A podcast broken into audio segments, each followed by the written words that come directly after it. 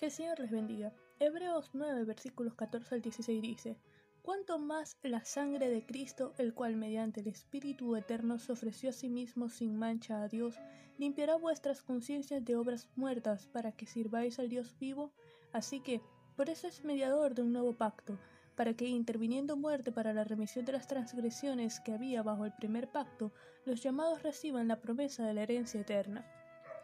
El sacrificio de los animales solo suministraba una limpieza exterior, es decir, eh, liberaba de la inmundicia ceremonial externa, pero el problema del hombre es que su naturaleza caída se refleja exteriormente, sí, pero como resultado de una conciencia inmunda cauterizada por el pecado.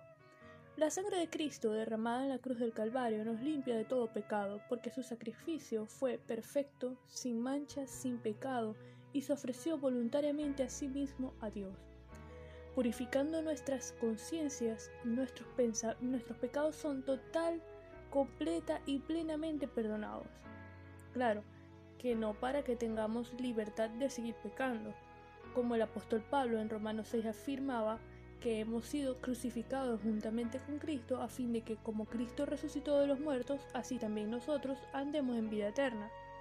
Continúa el autor del libro a los Hebreos diciendo que limpiará nuestras conciencias de obras muertas.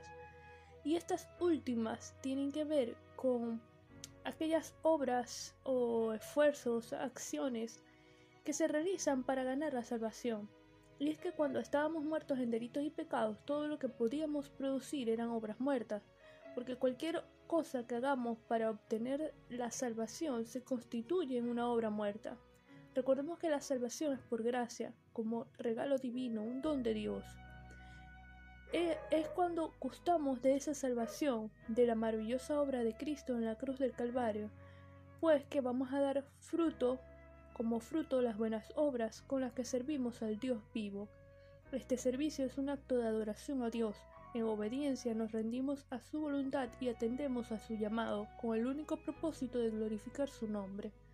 Ahora bien, el versículo 22 del mismo Hebreos 9 asevera que sin derramamiento de sangre no hay remisión de pecados, confirmando lo escrito en el pasaje leído al inicio.